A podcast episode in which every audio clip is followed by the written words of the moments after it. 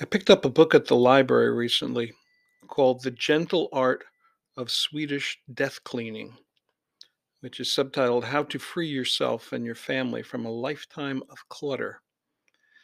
I thought it looked sort of interesting, so I kind of paged through it. I haven't read the entire book, but I have looked at sections of it. Apparently, in Sweden, this is called, and I'm mis- going to mispronounce this, dostadning. Do meaning death and stadning meaning cleaning. It sounds really depressing, death cleaning, but it's actually cleaning out all the unnecessary belongings, which you can do at any age or any life stage, but of course you should do it sooner than later. The idea being do it before others have to do it for you. This method of putting things in order will help families when it comes time for sensitive conversations and possibly for the process they'll have to go through when someone passes, making the process more uplifting rather than overwhelming.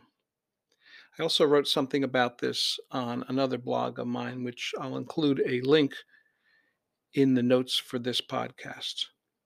Here's the poem Death Cleaning. It's not dusting, vacuuming, or straightening up.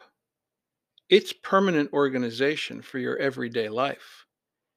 It's the cleaning your family would do after your death being done by you.